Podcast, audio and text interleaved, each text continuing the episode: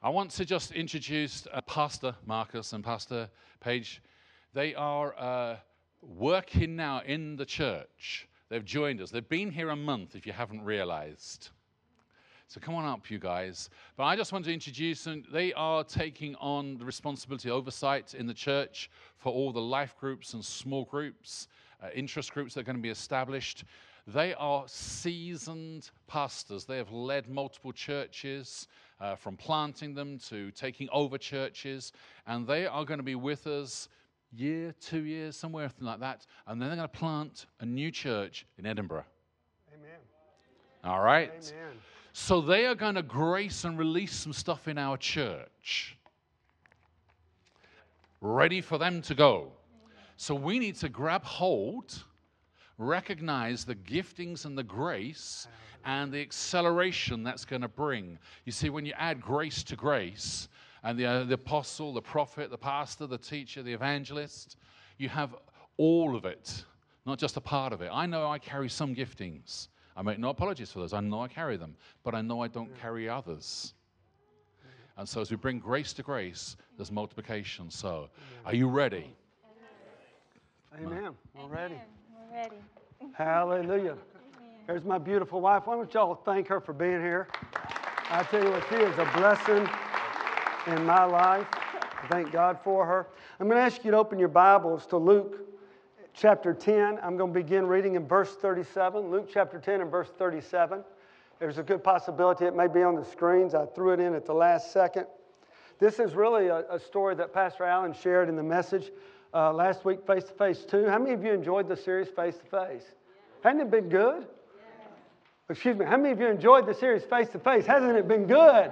Yeah, it has. It's been great. I've gotten so much out of it. And in verse 37, it says, And he said, He showed mercy, and then Jesus said, Go, do likewise. Now it came to pass that as he went, he entered into a certain village, and a certain woman named Martha received him into her house. And she had a sister called Mary, which also sat at Jesus' feet and heard his word. But Martha was busy, cumbered about with much serving. And she came to Jesus and said, Lord, don't you even care? My sister has left me to do all this alone.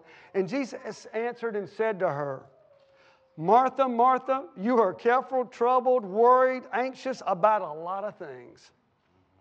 But one thing is needful. And Mary has chosen that good part, and it shall not be taken away from her. Let us pray. Father God, we thank you for your service this morning. We thank you for your spirit and presence in this place. Father God, you said that the sower sows the word. And we thank you today as we sow the word, as we sow the truth, it brings revelation. It's a seed, it brings light, it catches hold today. Oh, we give you all the praise. We give you all the glory. In Jesus' name. And everyone said, Amen. You know, we see this story, and what Martha was doing was important. Everybody say it was important. It was important. But did you realize that sometimes the important things aren't necessary that moment? Yes.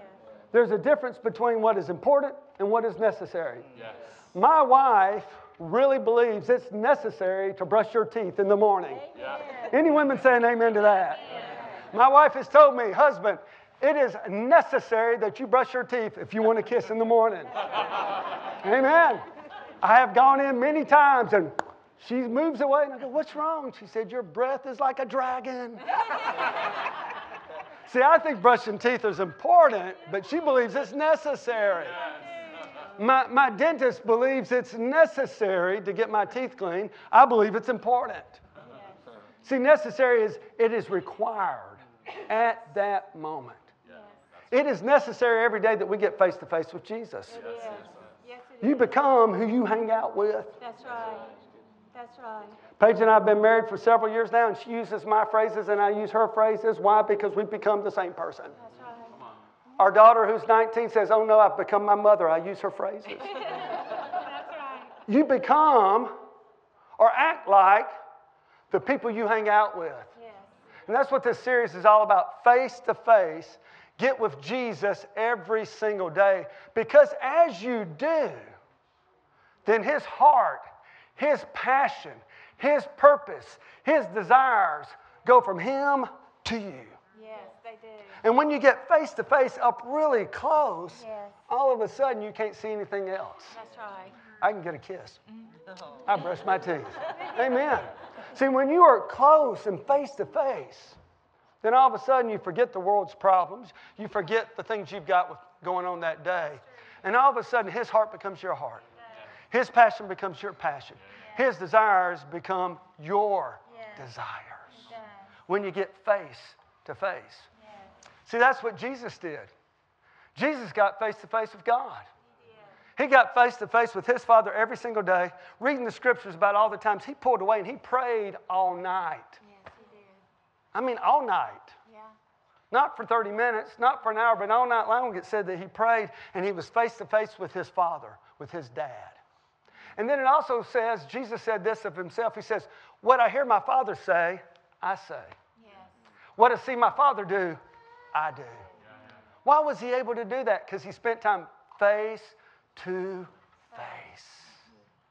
See, that's what we're called to do get face to face with Jesus.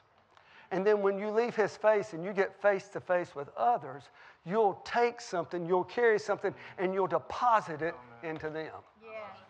That's a nugget right there, isn't it? That is. You get face to face with Him, you will deposit things from the heart of the Father into them.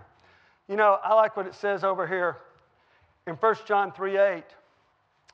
And, and in the very end of it, it says, For this purpose, for this purpose, the Son of God was manifested that he might destroy the works of the devil. For this purpose. Everybody say, everybody say purpose. See, Jesus understood why he existed. Jesus understood why he was here. Jesus was on a mission, and Jesus had a purpose. Yes, he did. Yeah. Yeah. And he knew what it was. Yes, he did. He said, I came to destroy The work. the works. That word there to destroy means to untie and loosen you from the devil's dominion, That's right. That's right. to set you completely free. I like what it says also here in the book of Timothy. It says he wants everyone to be saved and to understand the truth. See, God the Father wants everyone saved. Everybody say everyone. It's not just a certain group of people, not just chosen here. He wants everyone saved. Yes, he does. Everyone. Then he wants them to come to know the truth, Yes. understand it. Yes. Not only does he want you to be born again, but now he wants you to grow up and understand what you got. Yes. And that's his desire for everybody on the planet. Everybody say everyone. Everyone.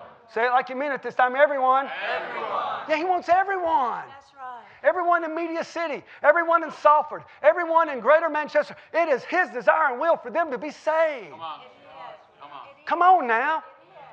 It's his will, it's his desire, it's his plan. Passion. Hell was not created for people, hell was created for the devil and his angels. Heaven was created for us. Amen. Everybody. Yes.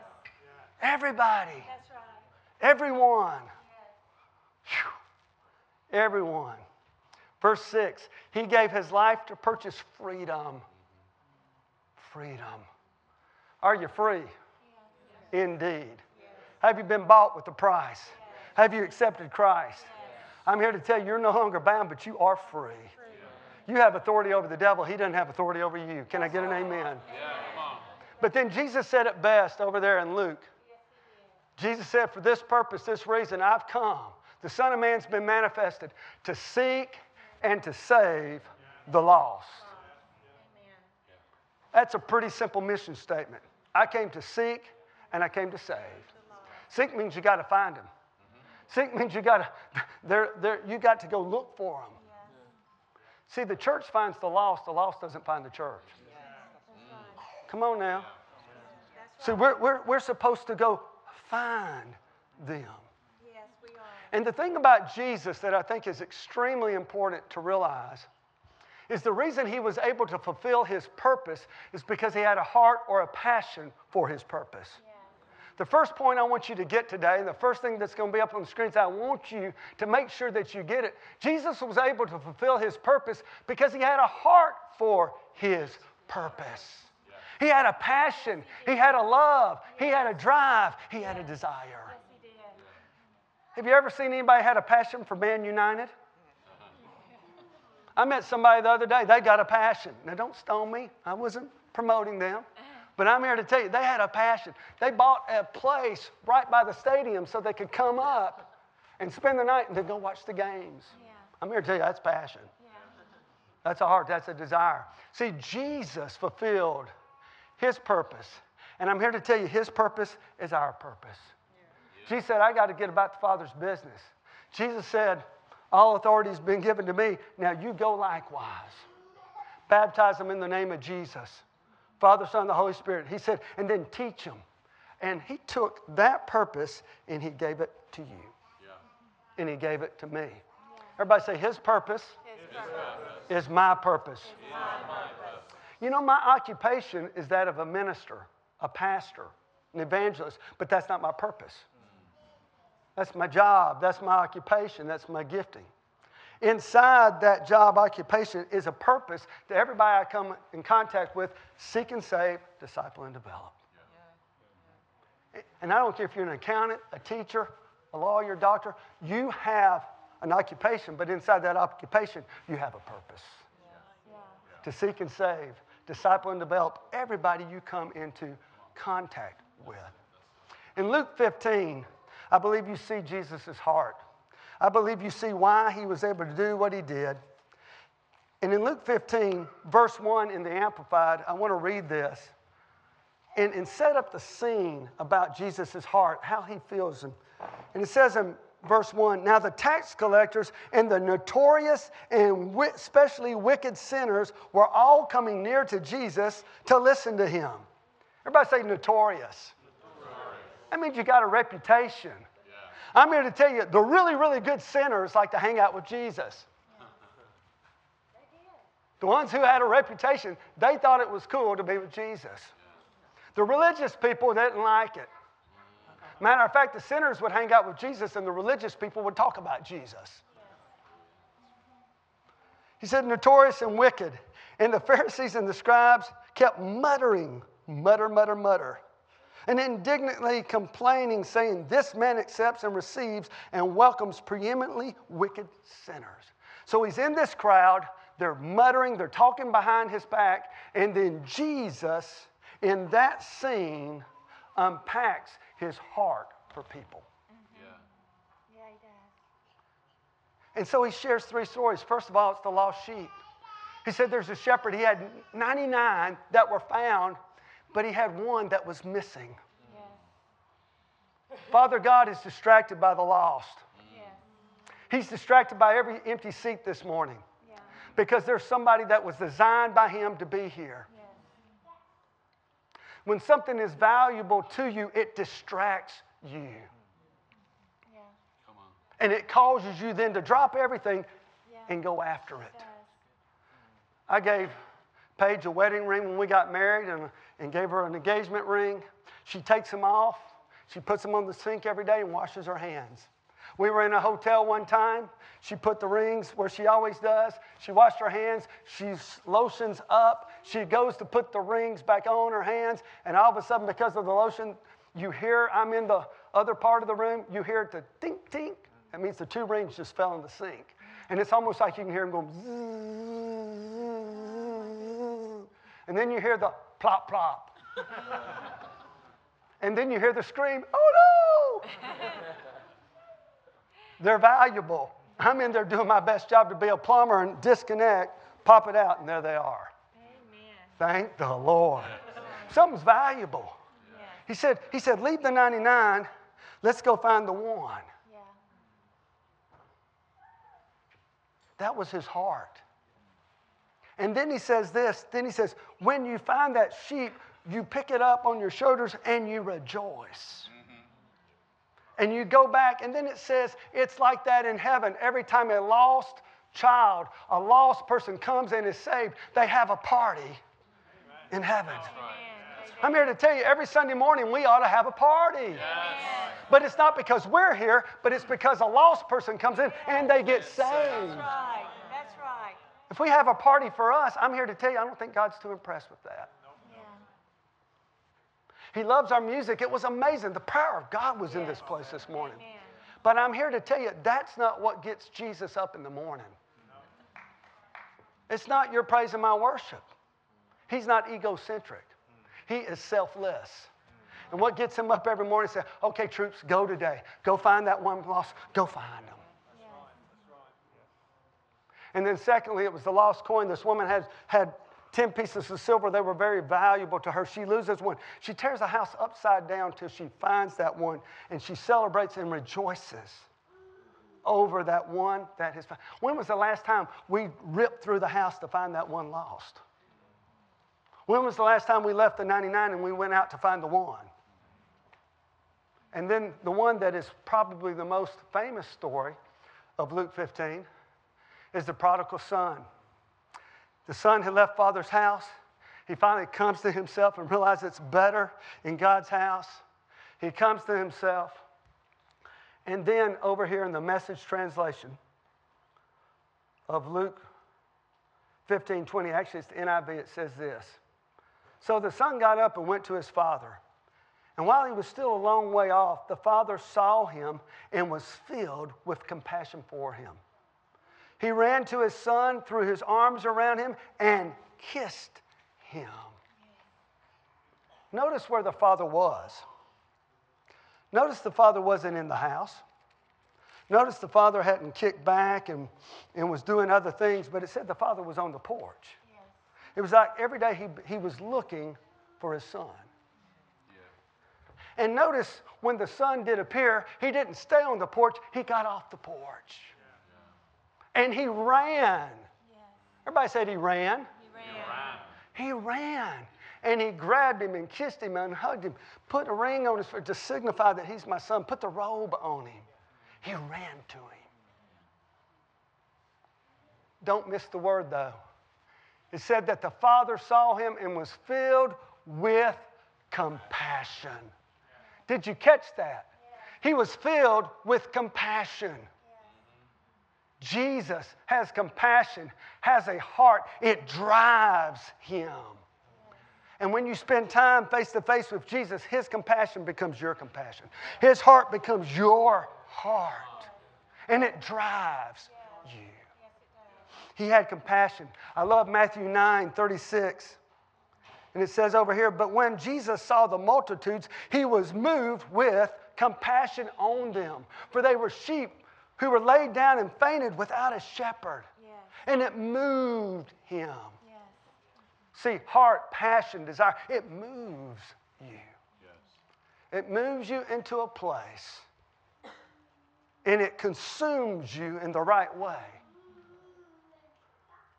To go out and get off your comfort level and get off the front porch and get out among the people. See, today we live in is a day where you got to get out of the church and get amongst the people. Yeah. Today is the day where you've got to take the heart and the purpose that God has for people and get off the front porch and get with the people. That's right. That's right. But what gets you off the porch is you spent time that morning with Jesus in Luke 15, and all of a sudden you have such a great compassion. Now you're doing it not out of duty, but now you're doing it out of heart. Yeah. Yeah. Duty never works, heart always does. Yes, Duty will take no for an answer, heart never will. That's right. You gotta have a heart. That's right. This morning I was burdened down and so so heavy for the lost.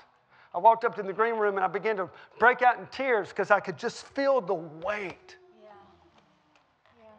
of souls. Yeah. Oh, but praise God, we have power.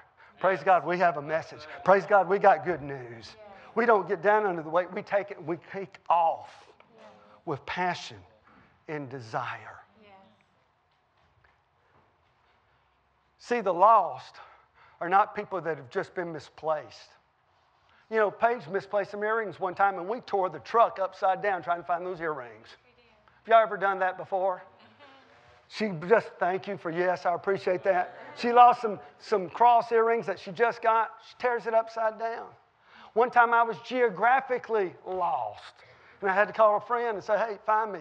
But I'm here to tell you the lost cannot find themselves. Point number two up on the screen the found must find the lost. I think sometimes the church expects people to find us. No, we're supposed to go out and find them. You know, if God wants them in our church, He'll send them. No, He told you to go out and get them and come. Yeah, that's right. Come on now. Come on now. He said, get up and get out and go for it. That's right. Preach it. I love this. The found must find the lost. The lost cannot find themselves. One time I got lost in, the, in Wyoming. I went to a bonfire. I was a pastor at a church, went to a member's house, and I'm here to tell you in Wyoming, it's all flat and desolate. Yeah, it is. And I got on some dirt roads and I got lost. A guy drives by and says, Hey, Pastor, I know the way, follow me. So I follow him in my car. Five minutes later, I pull up and said, You're lost, aren't you? He said, Yeah, I'm lost. Finally, we got cell service. I said, Jerry, where is your ranch? He said, Pastor, where are you? "Uh, there's a tree, there's a cow. I know exactly where you are. I'll be right there. He came. He came and I said, Bruce, you follow me. I'm following Jerry. He knows where he's going. Folks, you know where you're going, Yes. Yes. and they don't. It's time for the church to get outside of the church and bring them in. Because God's way is to send you to them rather than sending them to you first way. You got to be found. You got to go out. And I like to say it this way I like to say that in your life, you run into five different circles of people every single day that God the Father expects you to find out if they're lost or are they found. Lost means they, have been, they are being destroyed. Lost means they are perishing. Lost means in their sins they are separated from God and they are going to live eternally in hell or the lake of fire if somebody does not rescue them. Right. Rescue the perishing, care for the dying. Jesus is merciful. Jesus will save. But see, He uses you and He uses me. You are the FedEx of heaven. You are the royal mail of heaven. You are the messenger, and you do have the good news. That's right. That's right. But there are five circles that you travel in every day that God expects you to share your faith. You're responsible for your Franks. I'm not responsible for mine. I call it Frank. It's an acronym. First one, F is for friends, people you play with, people you hang out with every single day. God expects you to be a light to your friends. How about ours? It's for relatives, people you're stuck with. There's an old saying, you cannot choose your family. But I'm here to tell you, he wants you to go to that family reunion because you're the light, you're the salt, you've got the word. That's right. That's right. Hey, associations, people you work with, people you bump into every single day just because you happen to be there. Then N is for neighbors, people you're close to. Do you know the person that lives in that flat beside you? Do you know if they go to church? Do, do you know if they have a relationship with God? How about that person beside you? How about the person behind you? And then last is kids connection. That's the people that you hang out with while your kids are playing games or singing or doing an activity. There are all these circles, and your circles are different from my circles. Yeah. And did you realize you need to evangelize your circles before you go to the world? That's right. He said, go, go to Jerusalem, then go to Samaria, then go to Judea, then go to the uttermost parts of the earth. I don't think you're really qualified to go to the other parts of the earth until you've gone ahead and shared with the people in your circles, Yes. the people that are near to you. Everybody say, find Frank. Fine. Fine. Yeah, you got to find him. You got to go look for him. You got to find your friends, your relatives. You got to inspect. So, how do you do that? So, I want to give you three steps that Jesus gives us to how to share our faith with our friends, our relatives, and the people we come in contact with every single day. You know, I find a lot of people don't share the faith because they just don't know how, or they don't have a plan, or they don't have direction. So, Jesus gave us a plan, Jesus gave us direction. Number one, Jesus said, connect before you direct. You got to connect with people. Luke 19 and 2, the verse is up there. I'm not going to read it for, for time. But Jesus was walking through the crowd, and a guy by the name of Zacchaeus got up in a tree to look and to see Jesus. And Jesus stopped and said, Zacchaeus, you notorious, dirty dog sinner, you tax collector, you get down here and repent. No, he didn't. No, that's not what he said. What did he say? Hey, Zach, let's do lunch. Yes. Everybody say, hey, let's do lunch. Sinners loved Jesus. They did. But do you know why? Yes. Because of this.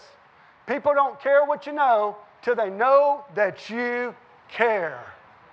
They knew that Jesus loved them. Jesus didn't come up and tell them everything they did wrong. He said, let's hang out.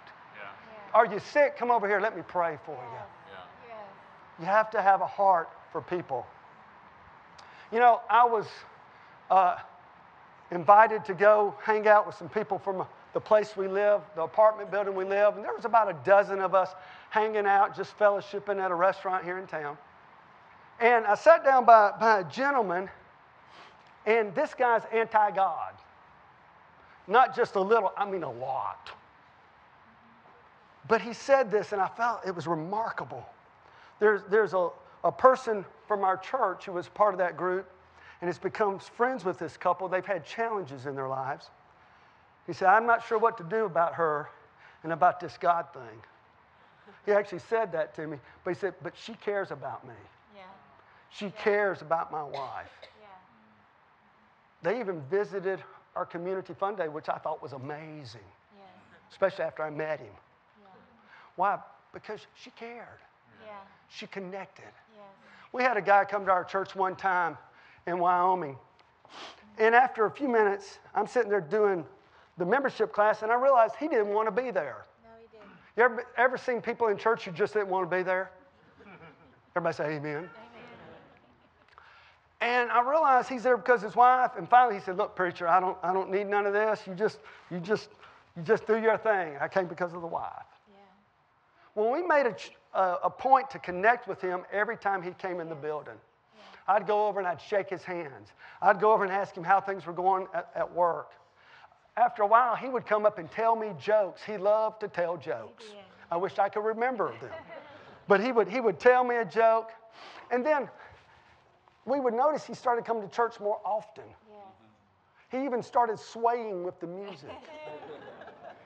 Every now and then you might see him go a little half mass. he never went full mass, but he went half mass, you know? And, and then I looked at Paige because every Sunday I gave an altar call. Every Sunday we said the sinner's prayer out loud. Yes. Every Sunday. Yes. Yes. Yes. You got to bring people or you're going to get saved every week. Better bring some lost because we're going to do it every week like clockwork. So I looked at her and I said, You know, I guess he got saved. I guess Mr. C's born again. So one Sunday at the end of my service, I just felt impressed to go over to a section. I said, Somebody in here really needs to give their heart to Jesus today. Yes. I had everybody standing, and go ahead and stand up, Barney. And Mr. C was standing beside Barney. He literally gets on the chairs and crawls out of where he was sitting and jumps down. This guy's a military guy. Yeah. Yes. They don't do that for anybody. He starts doing this. He did. He did. Military people don't do that. and I looked at him, I said, Mr. C, what's going on? He said, I got to give my heart to Jesus now. Yes. He grabbed my hand, I grabbed him. Said, he said the sinner's prayer, and I'm here to tell you the place went bonkers. He. It went Oh, wild. Awesome. Jumping and shouting, you would have thought we were in heaven Yeah. because one lost soul had come home. Yes. Yes. And everybody had been connecting with Mr. C. Everybody had been pouring their heart into Mr. C. And all of a sudden, he got it. Yes, he did. Thank you. When you connect and they understand how much you care about them, it opens them up Yes, to receive. Yes. You know, the gentleman who's been talking to our church member, he doesn't realize, but he's opening himself up. Yeah. He's getting more than he thinks. Yeah. There are seeds that are being sowed and being planted, and they're coming up. Yes. We're praying for him. Oh, praise the Lord. He's coming in. Yes. He's coming in. Number two, Jesus said this look for an opportunity to share your story. Over there in the message translation, Mark 5 18 and 20, there's a scripture that's going to come up. And basically, what happened is there was a guy who had a reputation called the madman of Gadara. How'd you like to have the reputation you're the madman? Said the madman of Gadara. And Jesus came and cast the devil out of him. All of a sudden, he's normal. all of a sudden he is doing great. He wants to go hang out with Jesus because Jesus set him free. But notice what Jesus said. And Jesus was getting into the boat, and the demon delivered man begged to go along, but he wouldn't let him. Jesus said, Go home to your own people. I say the friends, relatives, associates, neighbors, and kids connections. Go to your own people and tell them your story. Everybody say, Tell them your story. Tell them your story. Now say it like you mean it. Tell them your story. Yeah, tell them. They don't know your story unless you tell them your story. And it says he became the talk of the town. He began to proclaim everywhere I used to be the madman of Gadara. I'm now the evangelist from Gadara, and I've been set free. Come on now. Come on. And he started telling his friends, his family, his anybody would listen. And Jesus came back to Decapolis and had a healing crusade. Yes, he did. You wonder why? Yeah. It's because the madman became the evangelist from Gadara. Yes. Mark 4:14 says, "But the sower sows the word." the word. That's not a prosperity passage, folks. That's a sow the word salvation passage. Yes. It does apply in certain areas, but I'm here to tell you, he said, go sow the word. Yes. You know, I've never gone up to a farmer. I used to grow, I grew up in the country, and I've never gone up to a farmer who was standing in front of a nicely plowed field, gorgeous, immaculately plowed field, and he's just standing there. Hey, buddy, what's up? He said, I'm looking for my harvest. Oh, really? I said, Well, I noticed your neighbor, his harvest is really good, though. The corn's up, he's picking the corn. He said, Yep, that's why I'm looking for my harvest. And then I'd say to this guy, uh, When did you plant the seed? What you talking about? I didn't plant no seed. And if that happened, I would take him by the side and say, I'm so sorry. You've been in the sun too long. You don't get a harvest till you plant a seed. Right. That's right. There are churches looking for a harvest, but there ain't no seed. That's right. What's the seed? Your story. Yes. What's the seed? One plants, another waters, but God gives the increase. Revelations 12 11. He says, They overcame him by the blood of the Lamb and the word of their testimony. Not the word of your confession, but the word of your testimony. Folks, I've got a testimony. I love to tell it. When anybody meets me and my wife, I love to tell them the fact that I was 42 years old, my first wife went home to be with Jesus. I am skinny. You think I'm thin now? You should have seen me then. I'm bald and I have no goatee. That's not a good condition to be in. I have a little baby girl. I remember the first night after everybody left, I'm with her and I'm trying to get her ready for church for the next day. The weather's gotten cold. We have nothing but summer clothes. And I remember sitting there crying because I didn't know what to do for my baby. Tragedy, defeat, it hit my house. But God had a plan. A few months later, this lady walked into my church. We had a minister's meeting. She walked in. I went, Yes, Lord, let her be the one. and I went from tragedy to triumph. I went from de- defeat to victory. Yeah, that's it. God knew what I needed. My baby girl didn't need to grow up without a mommy. Now she's 19 years old. She's in university. She's doing great. And her, her fingerprints are all over that little girl. Yeah, yeah. Love, care of a mama. See, God does care. If God did it for me, He'll do it for you. In less than two minutes, I shared a story that anybody would listen to and understand how much God loves them. Yeah. See, you've got the same stories. Yeah, that's right. You got the same things that have happened in your life, and all you got to do is let her rip, potato chip. That's right. Let it go. Tell them how good God has been in your life. See, I like this phrase here. We are to be seed sowers, not just soul winners. We say we sow the seed, Jesus saves the soul. But without any seed, there's not the saving of the soul. So, as a church, we want to make sure number one, we connect. People need to know we love them and we care. Number two, we got to tell them our story. We got to sow some seed. That's right. Every time you come in contact with one of the people in your circle, look for an opportunity to share a testimony and what God has done in your life. Amen. It will change their life. Yes, it will. And then number three, number one, connect. Number two, share your story, sow some seed. Number three, invite them to a place where they have a face to face encounter with God. Everybody say face to face. Jesus is to be experienced and encountered. Jesus is to be felt and understood. I'm here to tell you anybody who came in here and believed there is no God this morning, if they were in this service, they could sense that God was alive and Jesus was here Amen. because of the presence and the power. Remember the mission statement of this wonderful, amazing church? WHBC mission statement We exist so people can encounter Jesus. Every Sunday morning, people should be following you to church because of your testimony, because of your love, because of your light. They should be following you to church so they can experience Jesus. Yes. Amen. That's true. See, God the Father wants his house full. He does. He wants his house full of people. Right. Point number four the Father wants his house to be full. Everybody say, fill her up.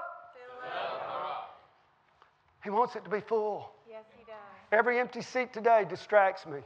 Even though I have to say, this is an amazing crowd today. I mean, there are more people here, I think, since I've been here. What an amazing crowd at the beginning of holiday season. It's amazing. That means you're hungry. That means God's up to something. Yes. He really is. He is. He is. See, in Luke 14, there's a story.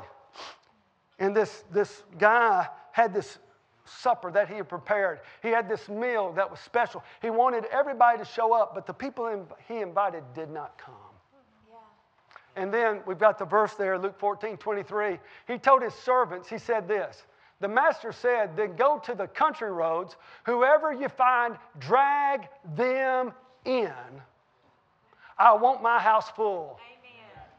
Everybody say, drag them. Drag. That is scriptural. Thank you. Thank you very much. If you drag them next time I see you, you're being scriptural. Yes. Three levels of the invitation. He wants his house full, but people need to be invited. So you got to invite them. That number three, you got to invite them. Three levels of the invitation. Number one's the invite. Number two is the compel, and number three is the bring. The woman at the well, she brought all the men to. Jesus. Every Sunday, bring somebody Yes. to encounter the power and the love of God. I was pastoring a church one time, and one of my church members, he was getting ready to depart and go to the other side. And he said, Pastor, I want you to do my funeral, but the majority of my family is lost.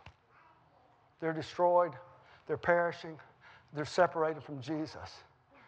At my service, please tell them how to get there please do an altar call and please say the sinner's prayer. Well, I was going to do it anyway, but since he asked. And so the place was full. It was in our church, about this size. Place was, was pretty comfortably full. And then I got to the end. I presented the gospel. I made sure people understood how good God was. See, that's what your story does. It clears up misunderstandings. Yeah. Romans 2 4, it's the goodness of God. See, it's the goodness of God. It's your story that changes the way they see God and the way they think. Yeah. Everybody, look at me. This is a great point. People don't know how good God is. People don't know that He loves them, and people don't know that He freely forgives, and they don't have to work to get into heaven. That's right. The price has already been paid. Yes. That's what you tell them. And so I told the people this. I asked if they wanted to get saved, and about 20 people stood up during that funeral and prayed the sinner's prayer and got born again. I noticed the man over here on the side, he sat down. The woman beside him got up. He stayed seated. Turned out the woman who got up was the man who we were doing his funeral. It was his sister. She got born again.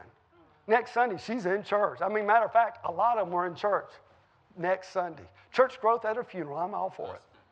Amen. And so they started coming, and he started following her. And then the Spirit of God and the presence of God would get in there so deep, and you could see him Yeah. Grab the chair in front of him during the altar call and white knuckle it. Yeah. You know what I mean? He was white knuckle. I mean, he wouldn't let go of that chair. If he's going to the front, the chair's going with him. But every Sunday he gets in that presence. Jesus is to be experienced. Jesus to be encountered. And we were constantly reaching out, constantly. So finally one Sunday I went up and said, okay, bud, what's the deal? I know you can sense God. What's up? I cornered him in the foyer. So what's up, dude? He said, I'm too mean, Pastor. You don't know what I've done. You don't know what I've said. I'm too mean to get saved. I said, No, no, no, no, no, no. Jesus died just for you. I got in on it, but you need to too. If you'd been the only person on the planet, he would have died regardless of what you've done. That's right. You see his lips start trembling. Yeah. Next week, presence of God hits that place. Mm-hmm. I mean, altar call time. He gets out of his seat and he walks up and he's in tears. This is a big, burly guy. If I'm in a fight, I want him beside me. and he is literally standing here, Yeah. And I'm looking at him, and there's so many tears that it's coming down his beard, coming off this huge, massive beard, and then it's Yeah. dropping onto the floor. Uh-huh. What? He experienced Jesus. Amen. Thank you. He experienced how much God loved him. Yes. Jesus is to be experienced. Yes. But see, this church doesn't exist for the people inside this church. This church exists for the people outside this church. This church doesn't exist for the people right here, but for the people in Media City, in Salford, Langley, Bolton, wherever you are, your Franks. This is why we're here. That's right. That's right. Sometimes we get so busy doing church, we forget to be the church. The light, the salt, the love, the care. September the 4th, six weeks from now, we're going to have a service where it's all about the people you bring and it's not about us. That's right. That service will be about them, it won't be about this church. It'll be about the lost, and it'll be about how to present to them the truth of how much God cares for them. Yes. But we don't want it to stop September the 4th. We want it to be every single Sunday. Sunday. Yes.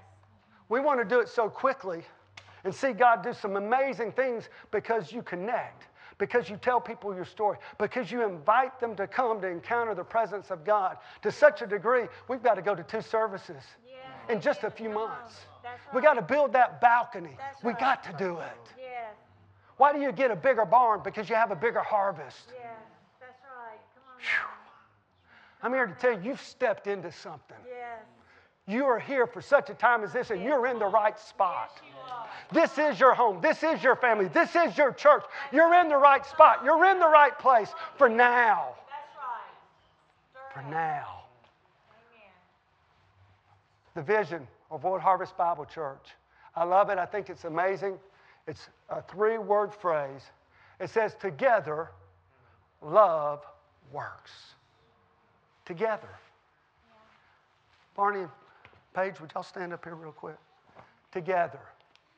That means we put our arms, we lock, and we move together as one.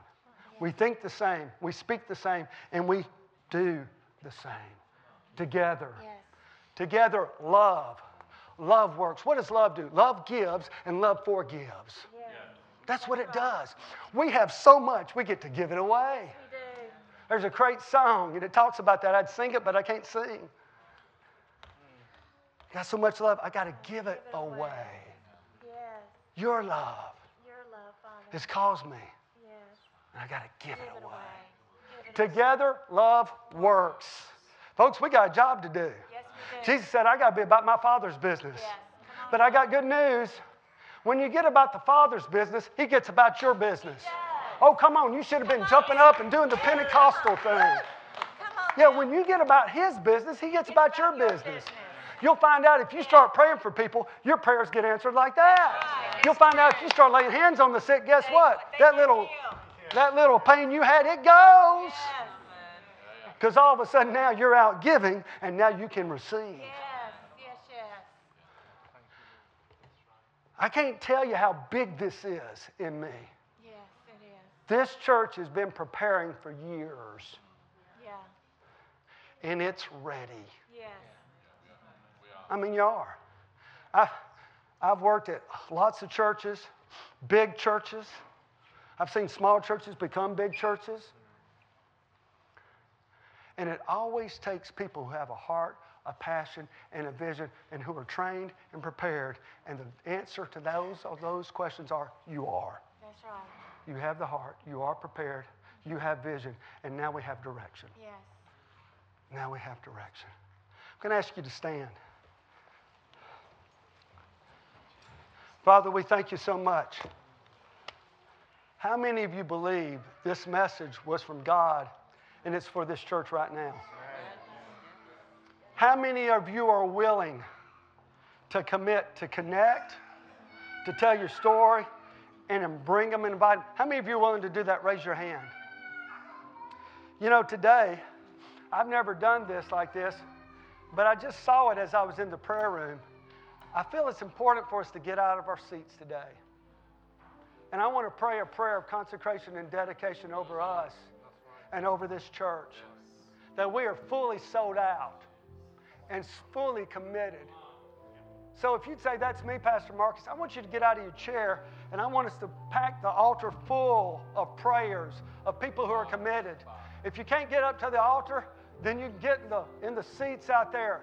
But if you're saying, Yes, I'm committing today, I'm praying today, then I want you to come down here and let's pray. Get out of your seats. Father God, right now, in the name of Jesus, we commit ourselves to the mission of this church. We commit ourselves right now in the name of Jesus. Father, I thank you for the anointing that's on our pastor, the spirit of faith that's rising up, the heart and the passion for the lost as they lead us, as they lead us oh, for such a time as this. I want everybody to lift your hands and I want to pray a prayer. Father, impart to them vision, Com- impart to them c- compassion, impart into this music team, Father God, in the name of Jesus. In the name of Jesus, impartations, impartations by the Holy Spirit, impartations today. Oh, Father God, fill us full. Oh, today is the day, is the day, is the day. Oh, Father God, we, we thank you for this. Pray this prayer. Say this out loud with me. Say this Dear Heavenly Father, I commit to pray, to pray for the lost.